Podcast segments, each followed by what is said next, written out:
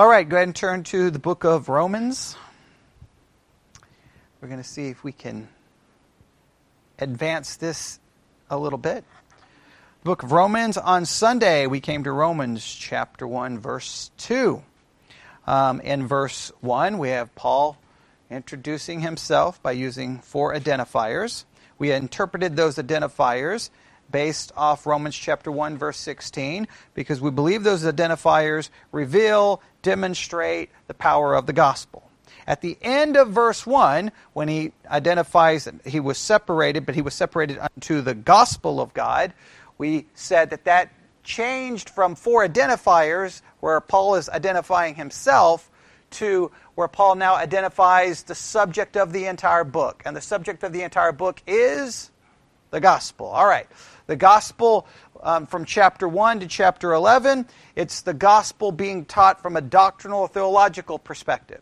From chapter 12 to chapter 16, it's the gospel being lived out in a tangible, practical way. All right, but that's that's the uh, the best way that we are breaking the book down. And I, I know not everyone, not some outlines don't agree with that, but that's the way we're going. We can change it as we proceed. Um, uh, so once we identified uh, the Gospels being the subject, we talked a lot about the Greek word euangelion. We went back to the Septuagint. We established all of that. Then we came to verse 2. Verse 2 seems like a verse that, again, I read from you how some commentaries handle it. You know, hey, the gospel's not a new idea. It was promised in the Old Testament. Let's move on to verse 3. But of course, we didn't do that, right? Because my thought process went something like this. In fact, we'll read it. Romans chapter 1, verse 2. Again, referencing the gospel at the end of verse 1, which, speaking of the gospel, he had promised afore by his prophets in the Holy Scriptures. Therefore, that verse implies, or that verse directly teaches, that the gospel was promised where?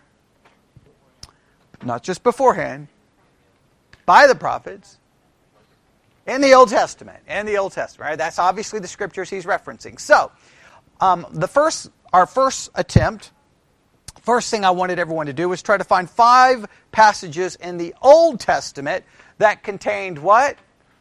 Promises of the gospel right? And so we, we did that. As we started working on that, trying to find those Old Testament passages, we discovered a couple of things. We discovered that there are times when we go to the Old Testament and say, okay, we think that's a promise of the gospel, and we re- the reason we think that's a promise of the gospel is because um, it's cited in the New Testament. Sometimes when we saw that, we're like, well, wait a minute. The New Testament uses it one way, the Old Testament seems to be using it a different way. Sometimes it seems that the New Testament writer ripped the Old Testament passage out of context. What should we do? Now, we could handle it the way most Christians do. Who cares? Right? Who cares? If, if the New Testament author wants to use it that way, I don't care if he rips it out of context. I don't care if he changes the meaning. Like, it doesn't even bother them. Like the, the situation we saw between Hosea chapter 11, verse 1, and Matthew 2. Like, if that doesn't lead, uh, make you go, well, wait a minute, something doesn't make some sense here, then how can I say this nicely? There's really no point in reading the Bible anymore. Like, if you can't see that that's an issue and then be bothered by it and then attempt to fix it, then you're not even, re- you're not even really actually reading. I don't even know what you're doing. You're just you're you're opening a book and reading words with no desire to actually figure out what's going on. Because everybody remember the Matthew Hosea situation? Right?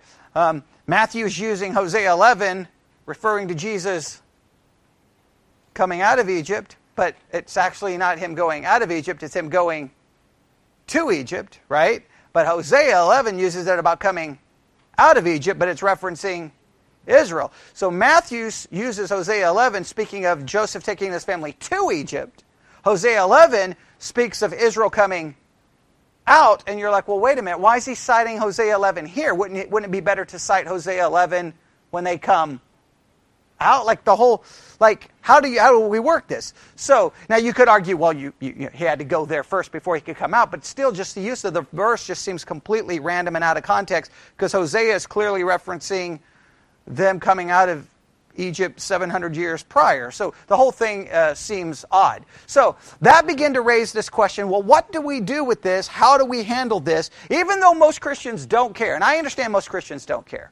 Um, most Christians, I could say, well, how how's the New Testament? I could, I, I mean, the, uh, the book of Romans is going to use the Old Testament, what? Did we get an official count? Something like 70 times, I think, around 70 times. Um, and in many of those cases, most Christians don't care what, how the Old Testament passage that Paul quotes is used. They just, hey, how, whatever Paul tells me it means, that's what it means. And that's, uh, you know, again, I don't understand why that happens, but because I do care and because you should care, then what do we need to do? Before we start running into 70 passages from the Old Testament, we need to figure out how do we understand how New Testament writers use Old Testament passages of Scripture. And what did we discover? We discovered that nobody really is sure how they use it because no one can actually agree on what's going on. In fact, we said that there are how many different views? Seven. Please don't think that that's all there is.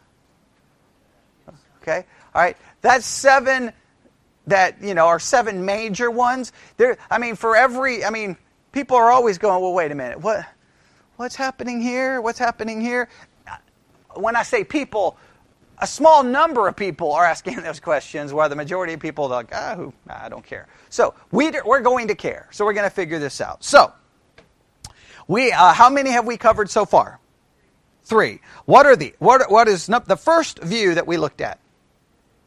Sensus plenior. Someone give me a simple definition of what sensus plenior view argues or teaches about how New Testament writers use Old Testament passages of Scripture. Go.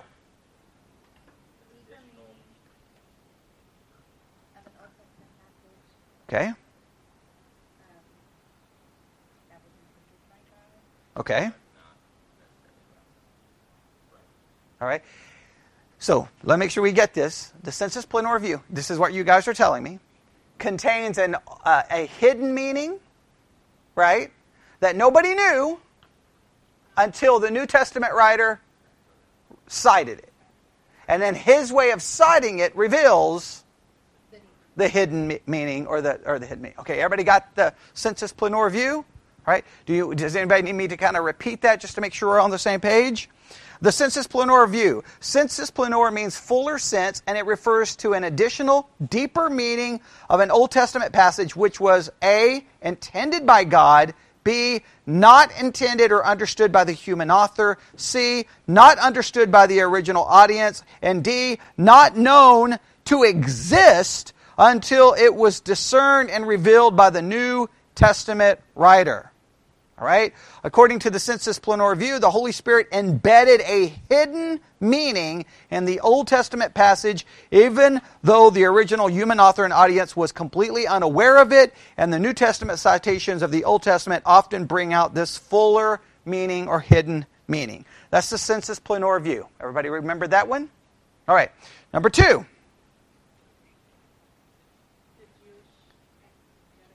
The Jewish exegetical method. Summarize the Jewish exegetical method for me. Go.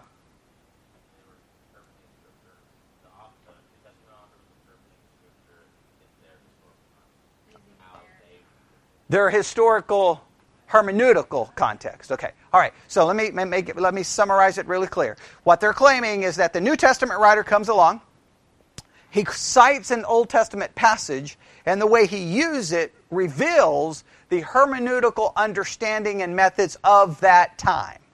So, for us to figure out how it works, we'd have to learn the Jewish exegetical methods that were present in 30, 31, 32, 33, 34, 35, 40, 50, 60, 70 AD. All right?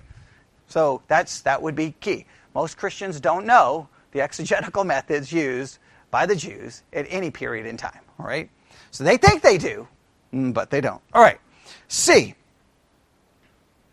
The, the canonical reinterpretation. All right. Tell me what this one means.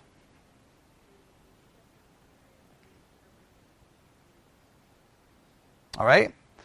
the New Testament writer is reinterpreting the Old Testament passage. I'll, I'll, read it this way. According to this view, when the New Testament writers quote the Hebrew Scriptures, they are reinterpreting those passages and revealing their true meaning. All right? The New Testament frequently interprets Old Testament prophecies in a way not suggested by the Old Testament context, and the modern reader must accept these reinterpretations as the divine explanation of what the Old Testament means. This idea is the ultimate intention of the Old Testament becomes deeper and clearer as the parameters of the canon were expounded, okay, or expanded. All right. Um, and is there anything else about that one? Does anybody remember anything else about this one? Everybody pretty good with this one? All right. Now, in those three views, sometimes a word was used um, to describe them or to describe some problems with them. And we, I mentioned the word a couple of times Sunday, but I didn't do any teaching on it. So now we're going to go back and add a word here. Okay, everybody ready? So everybody remember, remember me mentioning the word perspicuity. Perspicuity of the Scriptures. All right? It's spelled P E R S P I C U I T Y. P E R S P I C U I T Y. Perspicuity. Right? Does anybody know what the perspicuity of the Scriptures is? It's a doctrine. Does anybody know what the doctrine of perspicuity of the Scriptures is? And it's not a new doctrine. It's been around, well, pretty much, well, as long as all, I mean, it predates all of us, okay? Perspicuity of the Scriptures is an old teaching that every Christian should know. Especially if you are what? Protestant. Very good. Yeah, especially if you're a Protestant, right? You definitely should know the perspicuity of the scriptures. Does anybody know what it is? Wikipedia is your friend, huh? Okay, now.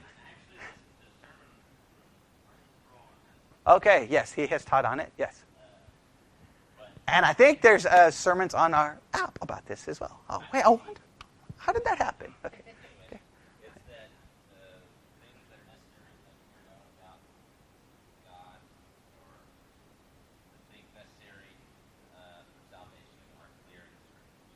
Okay. Okay, that's that's a pretty good. That's pretty straightforward. Um, I'll just read an, an, explanation. That's pretty pretty much what he said, but I'll just read this. The doctrine of the clarity of Scripture.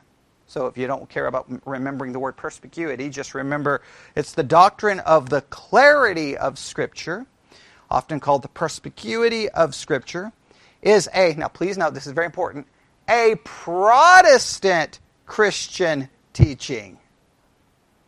A pro- so again, I find it, I, I do always sometimes find it hilarious when people claim to be Protestant, say they reject Catholicism, but they can't tell me what the perspicuity of the scriptures are.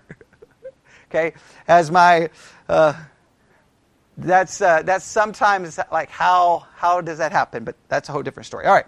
So perspicuity of the scriptures is a Protestant Christian teaching that those things which are necessary to be known, believed, observed for salvation are so clearly propounded or taught and opened in some places of Scripture that not only the learned but the unlearned and a due use of the ordinary means may attain unto a sufficient understanding of them.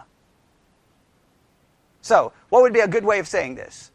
That when it comes to the things requ- that that must be believed, that must be known, believed, observed for salvation, are so clearly taught in the Bible. They're so clear that someone that is learned or completely unlearned can understand them. By using what? Ordinary means. What do they mean by ordinary means? No, no, no, no, no, no. Do what?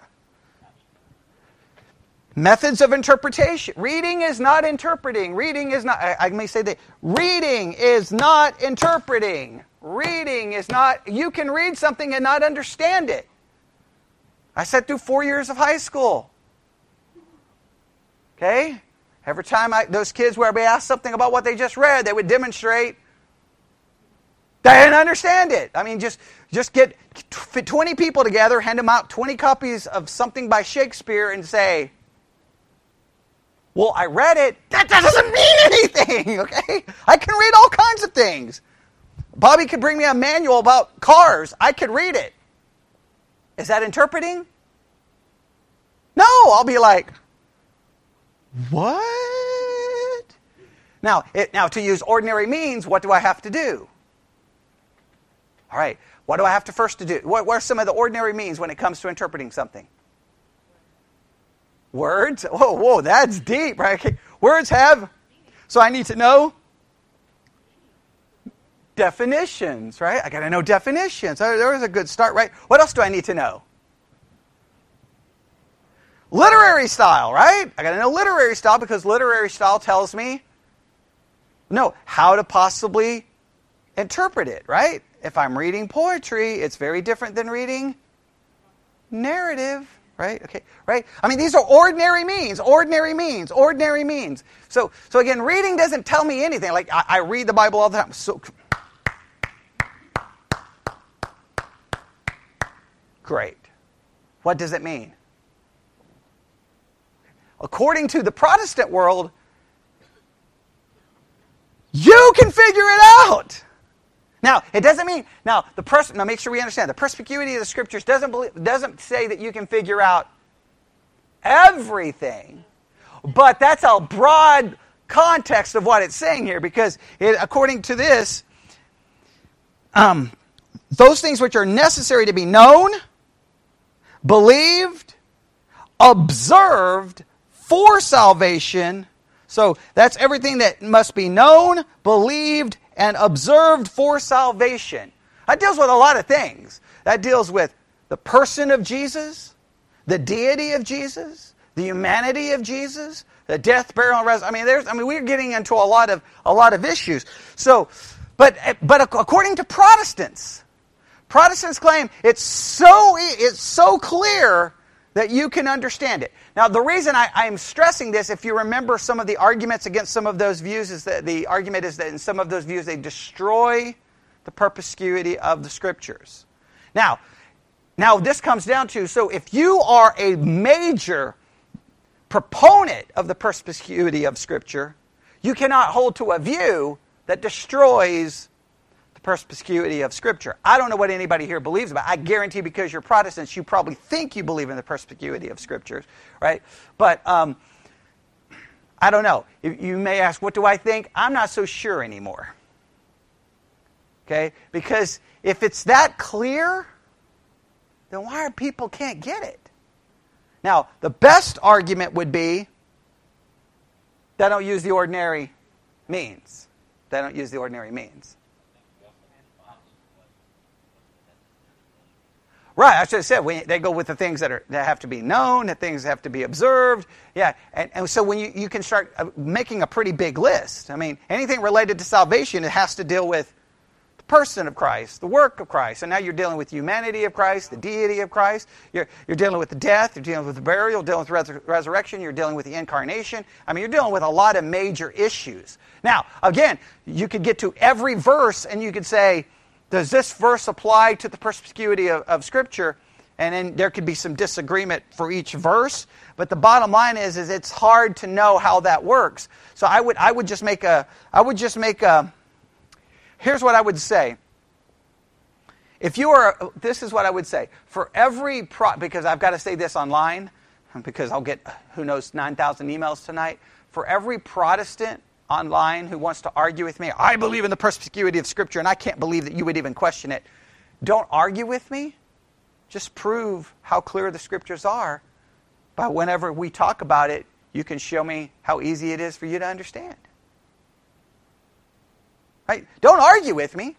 Right? And why? And if it's so clear, why has there been so much? We have an entire split within Christianity Uh, about things related to soteria. What are we studying on Sunday during Sunday school? They didn't understand and agree on the basic tenets of salvation. So is it clear? There's another. Well, Arminius would say it's clear and it's I'm right, and, and the the people at the synod were like it's clear and I'm right. Okay, everyone claims that their understanding of salvation is right. The Church of Christ, their belief about salvation is far different than a Baptist. A Baptist understanding of salvation is far different than Assemblies of God. Just when you get down to the issue of are we eternally secure or can we lose our salvation? That's about salvation. So is that does that is that outside the realm of the perspicuity of Scripture? Some because some want to put like as much as they can outside the realm of perspicuity. They want to put everything right. The, only John three sixteen falls in the realm of perspicuity. Does it really? Because there's not even agreement on John three sixteen. So what? So all I'm saying is, I, I just want to stress this again. You as an individual you, as an individual, if you're a Christian, you've got to tell me, you've got to figure out for yourself what do you believe about the perspicuity of Scripture. But my point is, don't argue with me about it. Just do what? You should be able to demonstrate to me that if I give you a Scripture, boom, I'm getting an email from you, you know, going, here, here it is. It's all laid out. I got it. It's not, it's not even hard. You take that approach. I'm not so cool with that, right? Because uh, I don't know. I don't know. I don't know what I think. I know Catholic. Maybe it's my uh, all my Catholic education because they definitely reject the perspicuity of Scripture. They definitely reject the idea. They think it's crazy. They're like because and but they make fun of us too. Right? The, my, my, my Catholic professor said, Protestants can't even pronounce perspicuity of Scripture. They clearly can't practice it. Yet they want me to actually believe it. They're like, there's 10,000 Protestant denominations, but yet they believe the scriptures are clear. And like, so, I don't know. it, it is an interesting uh, concept. All right, so just make sure you know what it is, right? So, perspicuity of scripture is a teaching that basically all things related to at least everything we need to know, everything we need to observe, right, about salvation is what? So clear that even an unlearned person Okay? Someone who has no education, someone who, who's not you know, well learned, not well versed, you know, not well educated, they can figure it out by using ordinary means. Now, right there is almost a contradiction because if you're using ordinary means, you have to be at least learned enough to know the ordinary means, right? okay. So, but yeah, well, you could, yeah, now we could agree, but but the fact is, it doesn't matter when it was written. Whether if that doctrine applies today, it still applies to unlearned people right? So can unlearned people can unlearned people do it? I don't know. I mean, uh, sometimes I question the uh, the learned people's ability to interpret things.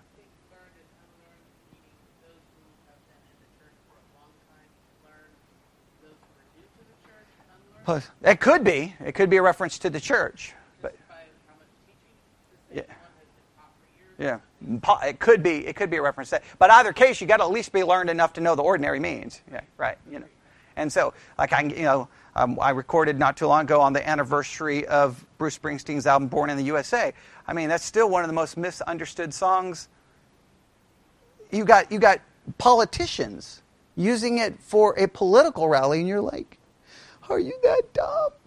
And I've said, like, if I hear a politician use it, I would never vote for him because they're, they're, they're, they're basically borderline mentally illiterate.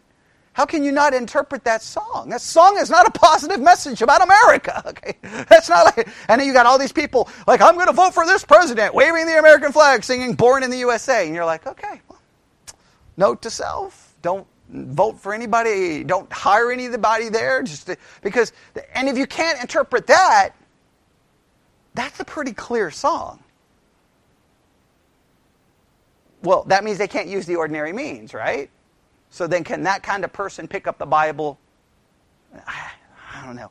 I, am going to talk myself out of believing the entire doctrine. Is what I'm going to do if I keep talking. But because I just have, I have a heart. Like when I was a young Christian, I was like, yes, perspicuity of this. I believe it because I can figure this stuff out. And then after all the years of hanging around and talking to Christians, I've now reached the point that ah, I'm not so sure. I'm not so sure what's going on. So I don't know. So just keep that in mind. And again, I'm stressing it because any, any of these views that we look at, if they contradict the perspicuity of Scripture, you have to do what? Reject it. So the uh, sensus plenior view. Does that, re- does that contradict perspicuity of Scripture? Does the Jewish exegetical method reject perspicuity of Scripture? Does the canonical reinterpretation view? Now, there's some arguments that some of those views reject it. If they reject it, well, it depends on what you depends on what you believe on the perspicuity. So I just want to keep that in mind because sometimes when it comes to hermeneutics, people this is what people do. They will embrace a view and embrace another view, and the two views contradict one another, and you're like, where did you learn hermeneutics? Where? I don't understand. Okay. All right. So does everybody understand that? And you're you're going to say, well, you're going to tell me which view contradicts the perspicuity. No, I'm not. You should be able to figure that out. And if you can't figure it out, then shut your Bible and just stop. Okay, just stop. Because uh, you should be able to figure that out. All right? Okay, now, here's what we're going to do we need to go to the full human intent view. That's where we need to go. But we're not. Right? We're not. Because we have, an, we have something we have to work on. All right? Romans chapter 1. Everybody got their Bibles open? All right. Now, if you've listened to the uh, homework I gave everyone, right, everybody should already know this and already be ready. We're up to 320 emails from people outside of Victory Baptist Church. Okay? No emails from anybody inside of Victory Baptist Church. Twyla did make a response, though. Okay. All right, here we go. Okay. Romans chapter 1. Here we go. Verse 16. For I'm not ashamed of the gospel of Christ, for it is the power of God unto salvation to everyone that believeth, to the Jew first, and also to the Greek. All right, verse 17 says, the King James, for therein, right? Seeming to imply, what are they referencing? Right? And what specifically in verse 16? the gospel. Can we agree that that's probably a, a, a correct uh, interpretation? Yes? For therein, therein the gospel, right? I think that's a pretty a safe argument. Is the righteousness of God revealed from faith to faith? So the gospel, right, reveals the righteousness of God, and this righteousness is connected to faith, correct? How does the NIV read uh, in verse 17? For in the gospel a there. righteousness from God is revealed, a righteousness that is by faith from first to last, just as it is written. Okay, yeah, stop right there. Stop. So it's by faith. The righteousness is by faith, is how the NIV translates. And that's what kind of what the King James seems to be implying. All right? The righteousness of God is revealed, and this righteousness is by faith. Seeming to imply that somehow righteousness is obtained by faith is how some people would understand and read this. Okay? Now, what Paul wants to do, if that's his argument, God's righteousness is revealed in the gospel, and faith somehow connects or obtains this righteousness. That's Paul's argument, right? To support that argument, to back up that argument, he goes on to say, It is written. Everybody see that in verse 17? All right?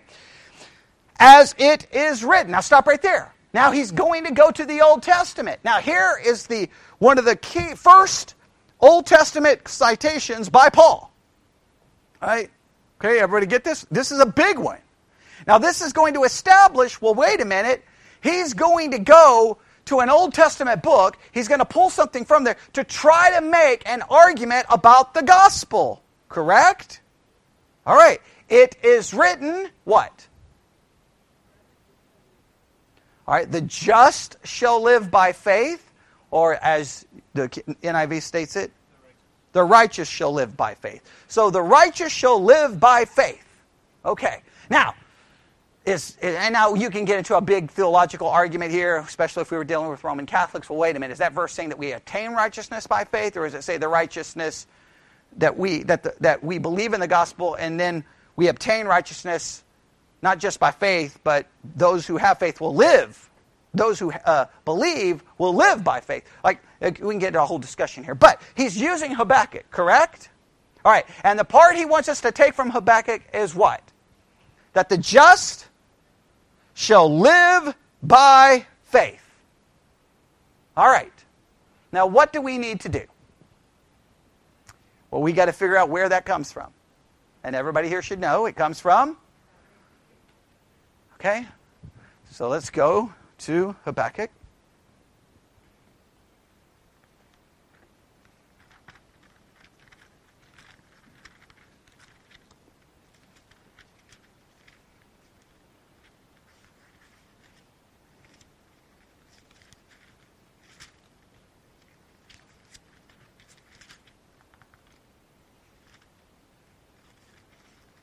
Find it in this Bible.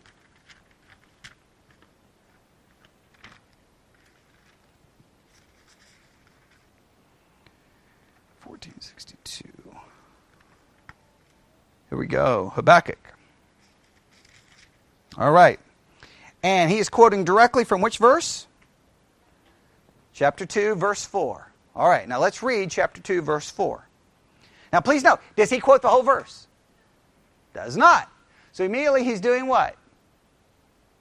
Ripping a phrase out of its context. I mean, you can't, you can't say that he's not, right? I mean, he doesn't even quote the whole verse. He just grabs a phrase, takes it out of its context, and then makes an argument that that supports his idea.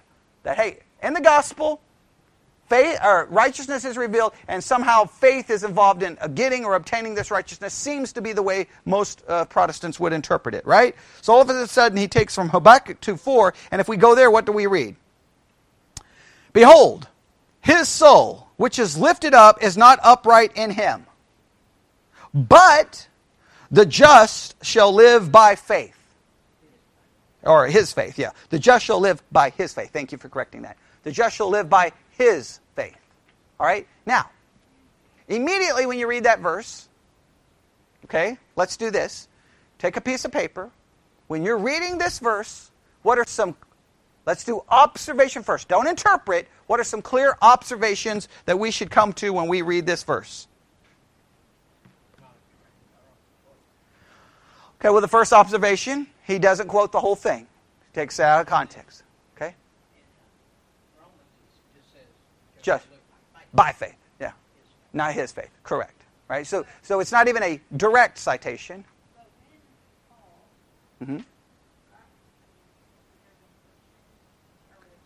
Yeah, there wouldn't have been verses. Yeah, there wouldn't have been verses. Right. Right.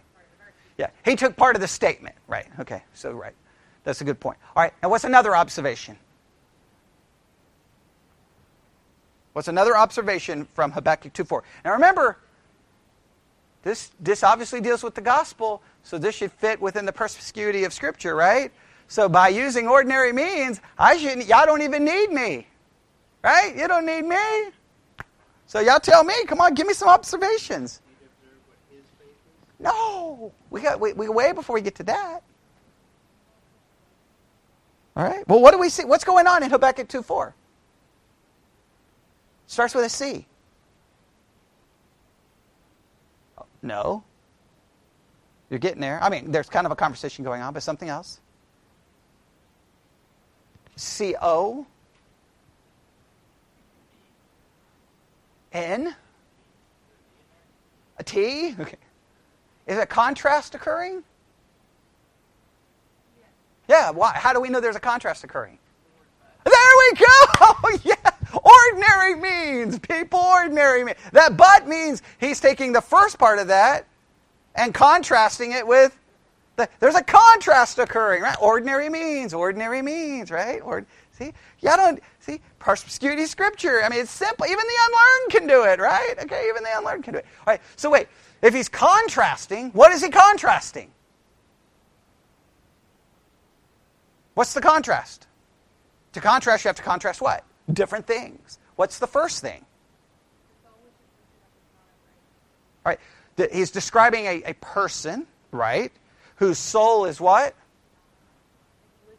Is lifted up, is not upright. So what's that? What if just using King James language? What does that possibly could be referring to?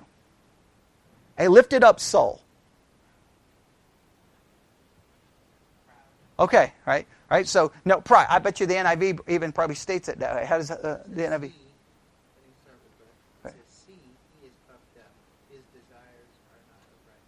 Okay. But there's but that's the but we're referring to. Yeah, that's. What, All right. So clearly, there's a contrast that the first the first person, their soul is lifted up. There's some kind of pride, right? And what's the result of this pride?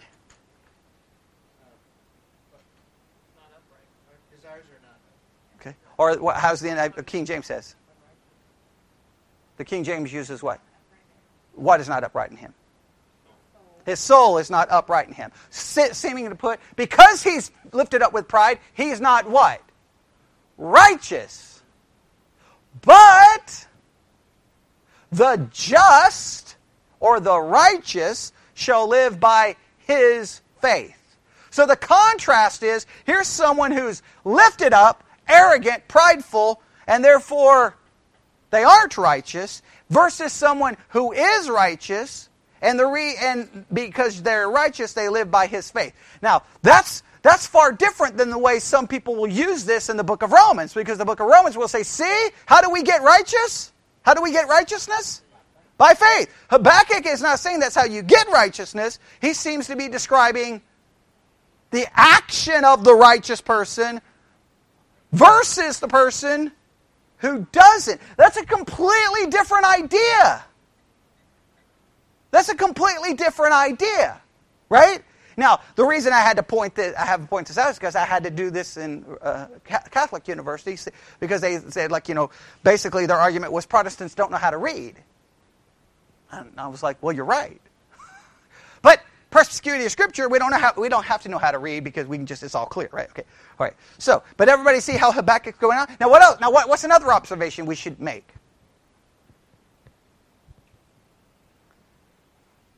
We get the first observation that clearly uh, in Romans it's not a direct citation. He's uh, he's alluding to it, right? Agreed? Right. Number two, we have a contrast. Number three, it's a contrast between two people. One is arrogant, and as a result, he's lifted up, he's got pride, he's not righteous. The other person, who is righteous, lives by his faith. Everybody see that? Right? Very simple, very straightforward. So far, so good? All right. Now, what's another observation we need to make? you tell me. Habakkuk 2.4. If, I, if I'm reading Habakkuk 2.4, uh, there's an observation I need to make, right? The observation is, what is going on? There's just a random co- uh, contrast occurring, right? What is going on? All right. So, or using ordinary means, what's the book of Habakkuk about? Well, using an ordinary mean that will make it really easy on you is picking up those dictionaries we spent lots of money on. Yeah, get, get the dictionaries. Come on. Find the entry for Habakkuk.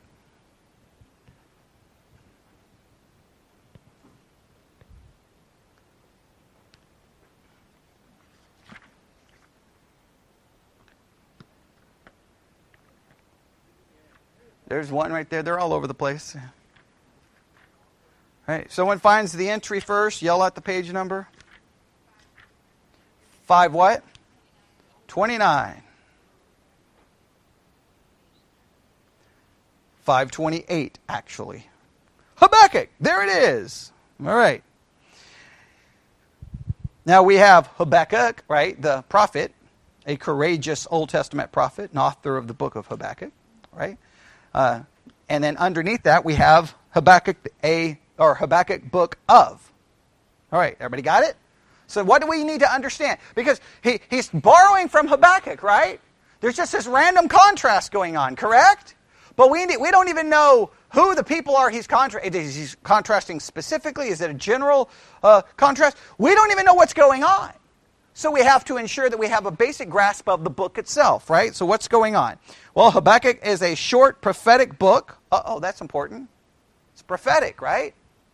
Okay, it's prophetic. It's a prophetic book, but if it's a prophetic book, is Paul using it showing that what's going on there was prophesied and now it's being fulfilled in what Paul's about to explain? Is that how he's using it? What, what, what's he prophesying? I mean, these are just basic general questions, right? A short prophetic book of the Old Testament that deals with the age old problems of evil and human suffering. Right? So, what's the book about? Does that bother anybody? Does that bother anybody a little bit? Nobody's bothered by it?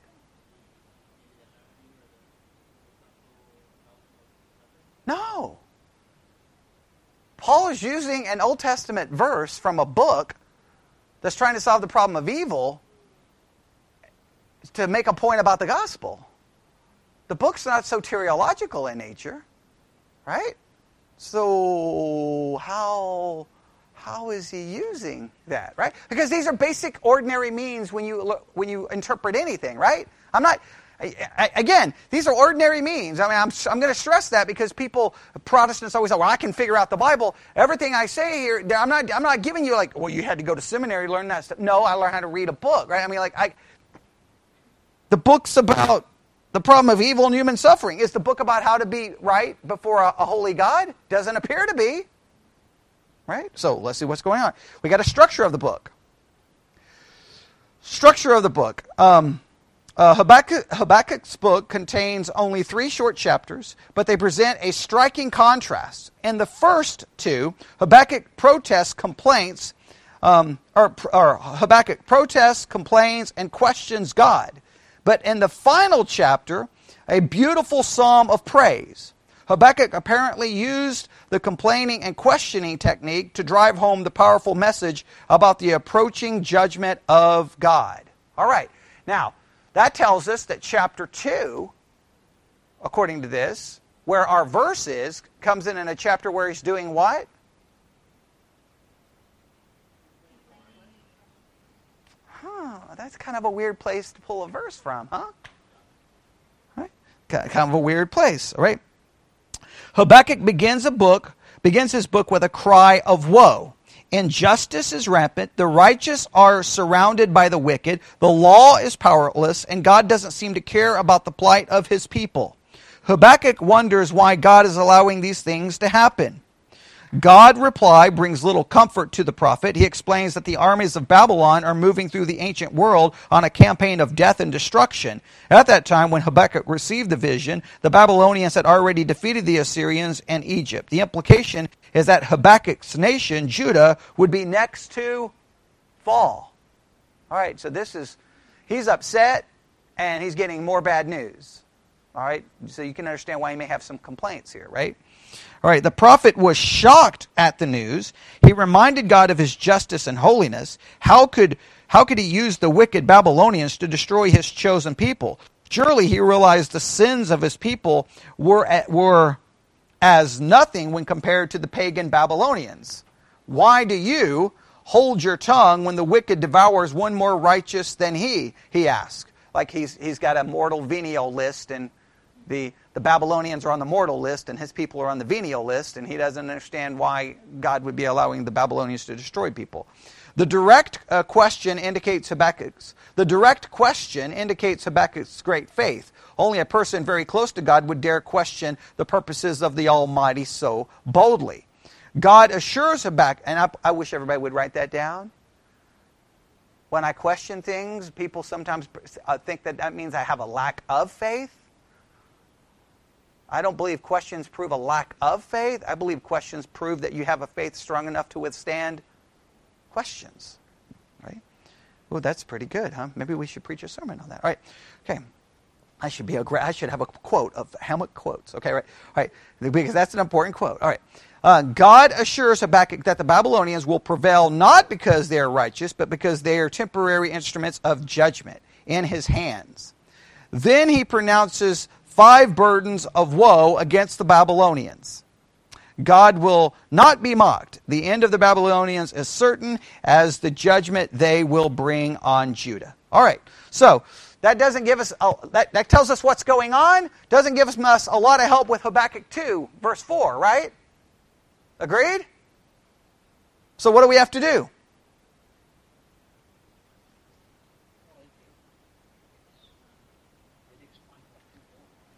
According to them, they explain it. Yeah. Doesn't really help me understand the verse, but yeah. Okay? So, what, what would be the next step? Ordinary means, people. Ordinary means. We know what the book is about, and it right there is already it should lead to some concern, right? Well, this book is about Babylonian Babylonians destroying everyone. Habakkuk is confused by the entire thing. He's struggling. He's complaining. He's uh, upset, and uh, Paul takes takes a verse from this entire situation to somehow apply it to the gospel, when clearly Habakkuk was not talking about what the gospel. So immediately, what's your based off the views that we have so far, right? The Jewish exegetical doesn't seem to answer the use of Habakkuk 2.4, right? Because I can't think of any ancient hermeneutical method that's going to turn Habakkuk into a, a, a, discussion about the gospel. All right, so then what are my other options? I got the sensus plenior, which say the gospel was the hidden message in it, and Habakkuk didn't know, and nobody read it, and Paul explained it to us. And the other view would be the canonical reinterpreting view that Paul is reinterpreting Habakkuk. Habakkuk. And we have to read Habakkuk that, that way. Right. All right. So, I mean, you, those, you've got to figure out which one they are. But before we make that determination, we got to do this. We still got to figure out Habakkuk 2.4, right? Because I'm still confused. I got a contrast going on. Who's he contrasting? Who's he contrasting? Right? Right, but why? What, what's, what's he going on? So, what would be the first step to figure this out? Okay, so we should start where? Yeah, let's start with chapter 2. Okay, let's see if that works. All right, Habakkuk chapter 2, verse 1. Everybody there? All right, Habakkuk chapter 2, verse 1. I will stand upon my watch and set me upon the tower and will watch to see what he will say unto me. All right, because Habakkuk's been questioning God, right? And he's been questioning God about, wait, what's going on? What are you doing? Wait, you're going to bring who to destroy who? Wait, you're going to bring the Babylonians? What, what, wait, what? What? So now he's waiting for a response. All right, everybody got that? Okay? He's waiting for a response. And what uh, and what and, and will watch to see what he shall say to me, and what I shall answer when I am reproved. And the Lord answered me and said, All right, the, now here God is speaking. Now we're getting some real context, right? Now God is beginning to talk. Or what is going on? Write the vision and make it plain upon tables, that he may run that readeth it, for the vision is yet for an appointed time. But at the end it, it shall speak and not lie. Though it tarry, wait for it, because it will surely come, it will not tarry. All right, you got to wait for something, something is coming. And then all of a sudden, behold, behold, his soul which is lifted up is not upright in him. Contrasting whoever that he's referring to, could he be referring to the Babylonians? Possibly, right? His, his soul is lifted up. There's arrogance. There is pride. There is arrogance. There is pride. And therefore, he's not what? He's not righteous, right? He's not upright in him because of his pride, his arrogance. But in contrast, the just shall live by his faith in its context, what is he referring to?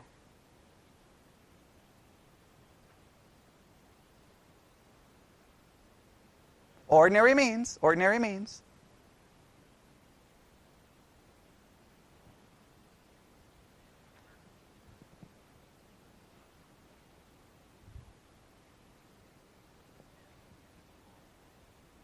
Okay? There you go. That what, what are they facing? A dilemma that they cannot understand. They can't. There's, there's no way to figure it out, right? I mean, God's going to bring the Babylonians to destroy people, and they're evil, and they're wicked, and they're vile. That's not right. But what's the response of the just, or the response of the righteous? To live by his faith. Now, this is not telling you how to become righteous, is it? It is not telling you how to become righteous. It's telling you that if you are righteous, you're going to live by his faith. That is what Habakkuk 2 4 says. Now, it's a powerful lesson, cor- correct? Because everyone constantly is confronted as Christian with all kinds of things that doesn't make sense. God's ways don't make any sense. God's actions don't make any sense. What He will allow, what He will stop. But what should your response be? Live by your faith. All right, makes perfect sense. But then Paul comes along. Go to Romans chapter 1.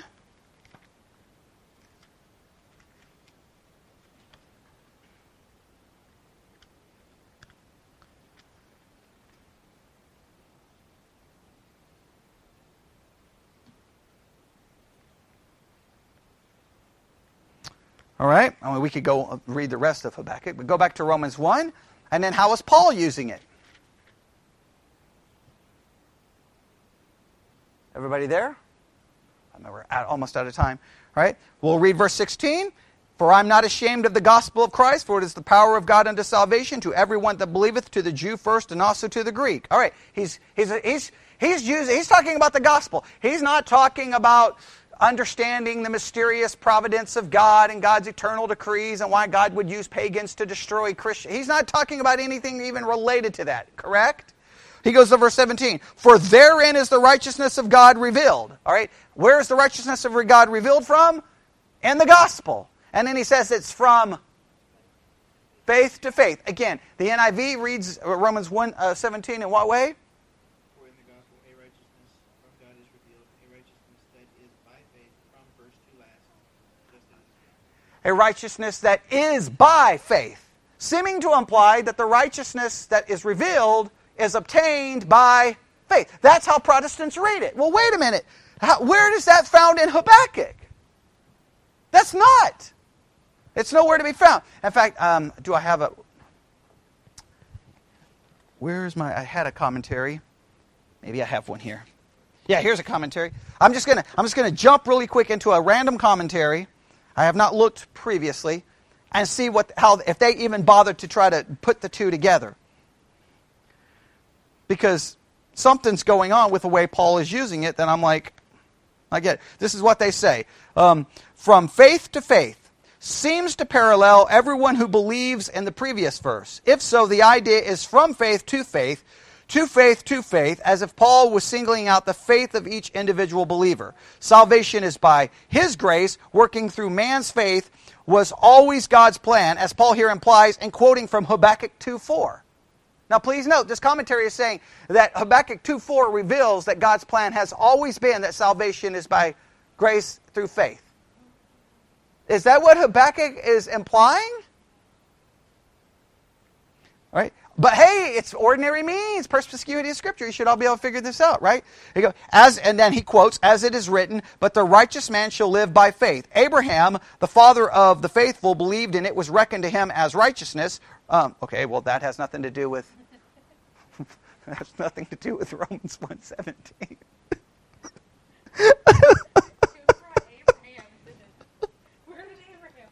what? Yeah. That was God's plan, but, but he's going to another verse to prove it. Okay. Um, just as every person's genuine faith before and after, Abraham had been reckoned to him as righteousness. See Hebrews. I'm going to go. I'm going to open the door and throw this across the road. Okay, like what that. That's the most useless commentary I've ever read in my life. He just says, "See, Paul, uh, Paul wants you to understand that salvation's always been by grace alone, through faith alone. And see, it's in Habakkuk 2 4. Okay, okay, and then oh, and and Abraham. Well, wait, wait, wait, wait. Well, can we go? Does does the commentary even bother to explain Habakkuk?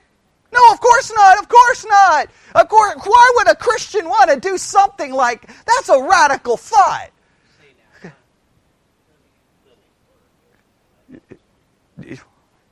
Do what? Uh huh. It was your commentary says.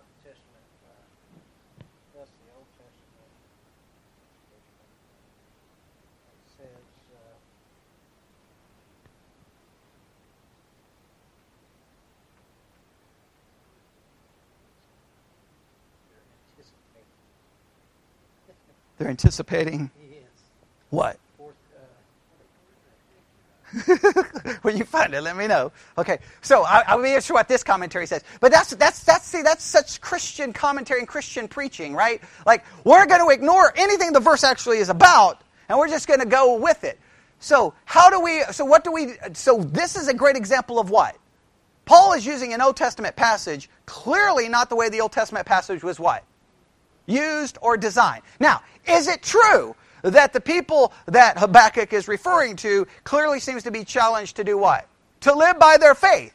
But the implication is they're living by their faith because they are what? Righteous. Habakkuk is not telling them how to obtain righteousness.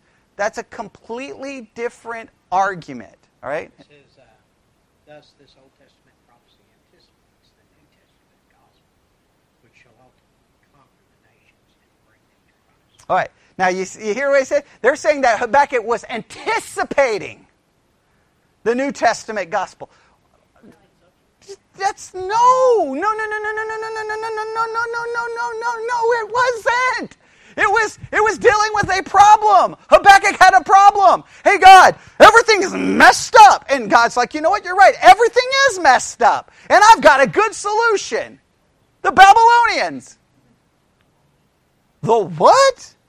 That's that's the solution? It would be like you like, Lord, America is so messed up. Well, I've got a solution for you. I'm going to bring in the Chinese army and kill everyone and take them into captivity.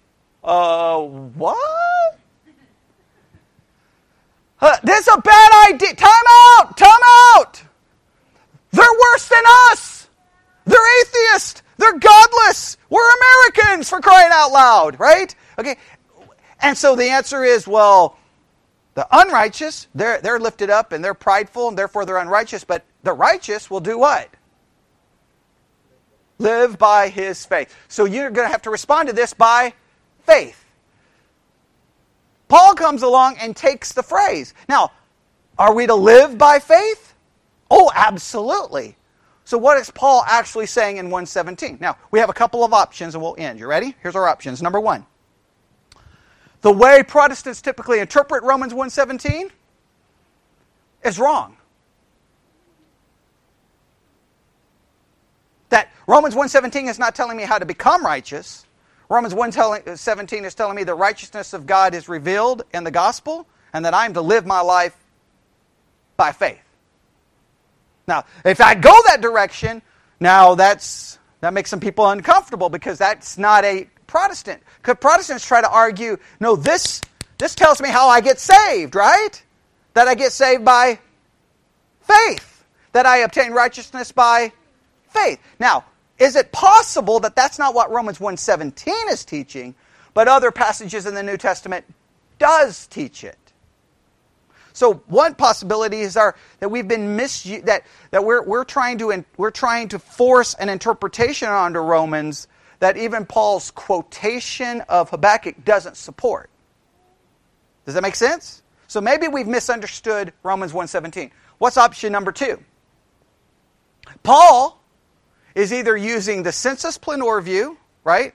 That's what's going on, right? He's he's giving us the hidden meaning of Habakkuk that none that that no ordin and get if if if he's using the sensus plenior view, what does that do to Habakkuk 2:4? Destroys perspicuity of the scriptures. That can you figure out Hebrews 2 4 by using ordinary means? Or Habakkuk, right? And the answer is no. You can't get that hidden meaning. No, I don't care. Oh, I don't care how smart you are, you can't figure that out. So is he is he is the sensus plenior view going on? Number two, is he what's another possible option?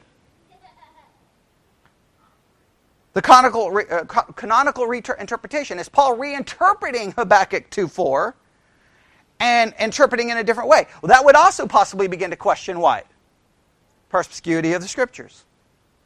Okay, and the Jewish uh, one doesn't, I mean, unless you're saying that there's some, he's using some Jewish interpretation, interpretive principle.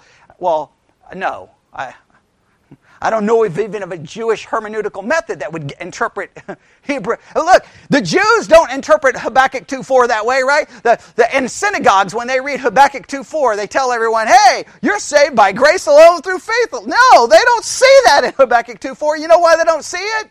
It's not there! Okay, that's why they don't see it. So how does Paul find it? Well, now again, is it because we're reading it into Romans 1:17, right? Or is Paul using it that way? I don't know. If he's using it that way, then we've got to figure out what is going on. Does that make sense? Now that's just one that's one use of the that's one use of the Old Testament. 60 around 69 to go. And Romans alone. Now, and guess, guess we could do it the commentary way.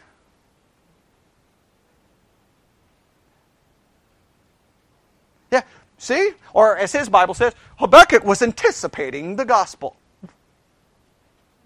He was anticipating that his country is about to be destroyed by the Babylonians. That what he is what he was anticipating. Okay, he wasn't anticipating. Oh, one day we'll be saved by grace alone through faith alone. No, that's not what he was. like, where did they get that? And and this commentary, you know, see, this teaches salvation by grace. alone. And then and they just cite, uh, and then immediately they do what? They immediately they run from Habakkuk and go, Abraham. Abraham believed God and it was counted unto him to righteousness. That has nothing to do with Romans 1.17 and Habakkuk 2.4. If you want to bring up Abraham, let's wait till we get to the part where Romans actually references Abraham. This has nothing to do with that. All right? So, again, why, why, why are we going through all of this? Because I just want to show you. That's one, one verse. Now, how are you going to handle all the? Do you have an answer for this one? Has anybody got, has anybody got an answer they feel comfortable with?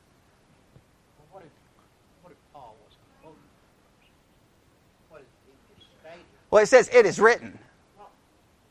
Yeah, it says it is written. So he's definitely quoting the scripture. Right.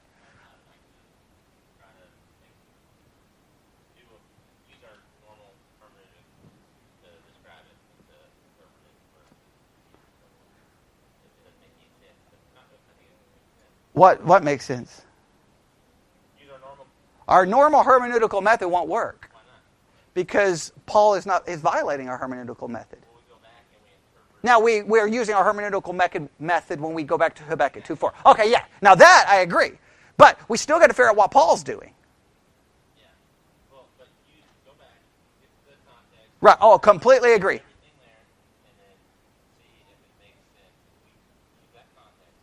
Yeah, uh, absolutely. We will do that for every Old Testament reference. We will go back and look and use our ordinary means, right? And see what it says. I completely agree. And then we're going to be left at times going, like this one, I don't, I don't understand. I don't, I'm, I'm, what's Paul doing? I don't know what Paul's doing. I have no clue. But, but no Christian is bothered by it. Because most of the emails I got were, well, Paul's just showing that Habakkuk teaches we're saved by grace alone through faith alone. I'm like, okay. All right. Sure glad the Bible's so easy to understand. Because I'm like, it's not what Habakkuk is saying. Right? Agreed? Can we all agree that Habakkuk is not saying that? We can all agree on that. He is saying that, hey, if the righteous will live by his faith. You're already the righteous. He's describing the act of the righteous. He's not describing how they became righteous. Agreed? And Romans 1:17, the NIV definitely translates it to scream that somehow we obtain this righteousness by faith. All right, that's that's the that's a, a different. Now we'll have to stop right there. I don't want to stop there, but we have to, and because man, I don't. I, I, am I'm shutting down my email tonight. I'm just shutting it down. I'm, I'm going and hiding. I'm going to forward it to Sarah or Twyla. Okay, there's all. Uh, you you don't even know how many emails I'm going to get because because we've questioned the persecuted. We, basically, we've gone full Catholic on everybody. Okay, and we didn't. I wasn't trying to go full Catholic, but I'm definitely challenging the Protestant way of just claiming, yeah, the Bible's clear, and then we get to a verse like that, and we have commentaries clearly demonstrating Obviously, it's not so clear because they are literally doing what? Ignoring Habakkuk 2 4. All right? But, now, that, again, either Paul, either we're, we're misinterpreting Paul, which is possible, would we agree? Agreed? But we do believe that whatever Paul does with the verse, we're not questioning that that's right. Does everybody understand? Paul can do whatever he did because he does it under the inspiration of the Holy Spirit. We're not questioning that. We're questioning our understanding of what He's doing. And then we've got to explain how.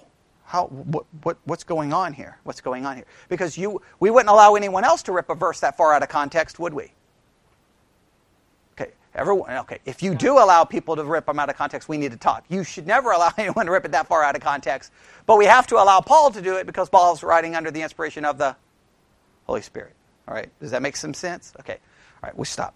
Lord God, we come for you this evening. Thank you so very much for being able to, for us being able to come to a church where we can ask these tough questions. Um, I pray that as people continue to read Romans, every time they see an Old Testament citation, they stop immediately and go figure out the Old Testament context, the Old Testament usage, and then we will do our best to, as we work through these methods of how, how to understand it, we will do our best to find the ones that are most appropriate and see if we can make sense out of this to the best of our ability. When we get to Romans 1:17, I pray that we will now have the foundation to really take 117 apart and see if our understanding has been right or if our understanding has been wrong, whether it's controversial or not. That's what we should all desire here is truth more than simply being told what we've always been told. And we ask this in Jesus' name. And God's people said,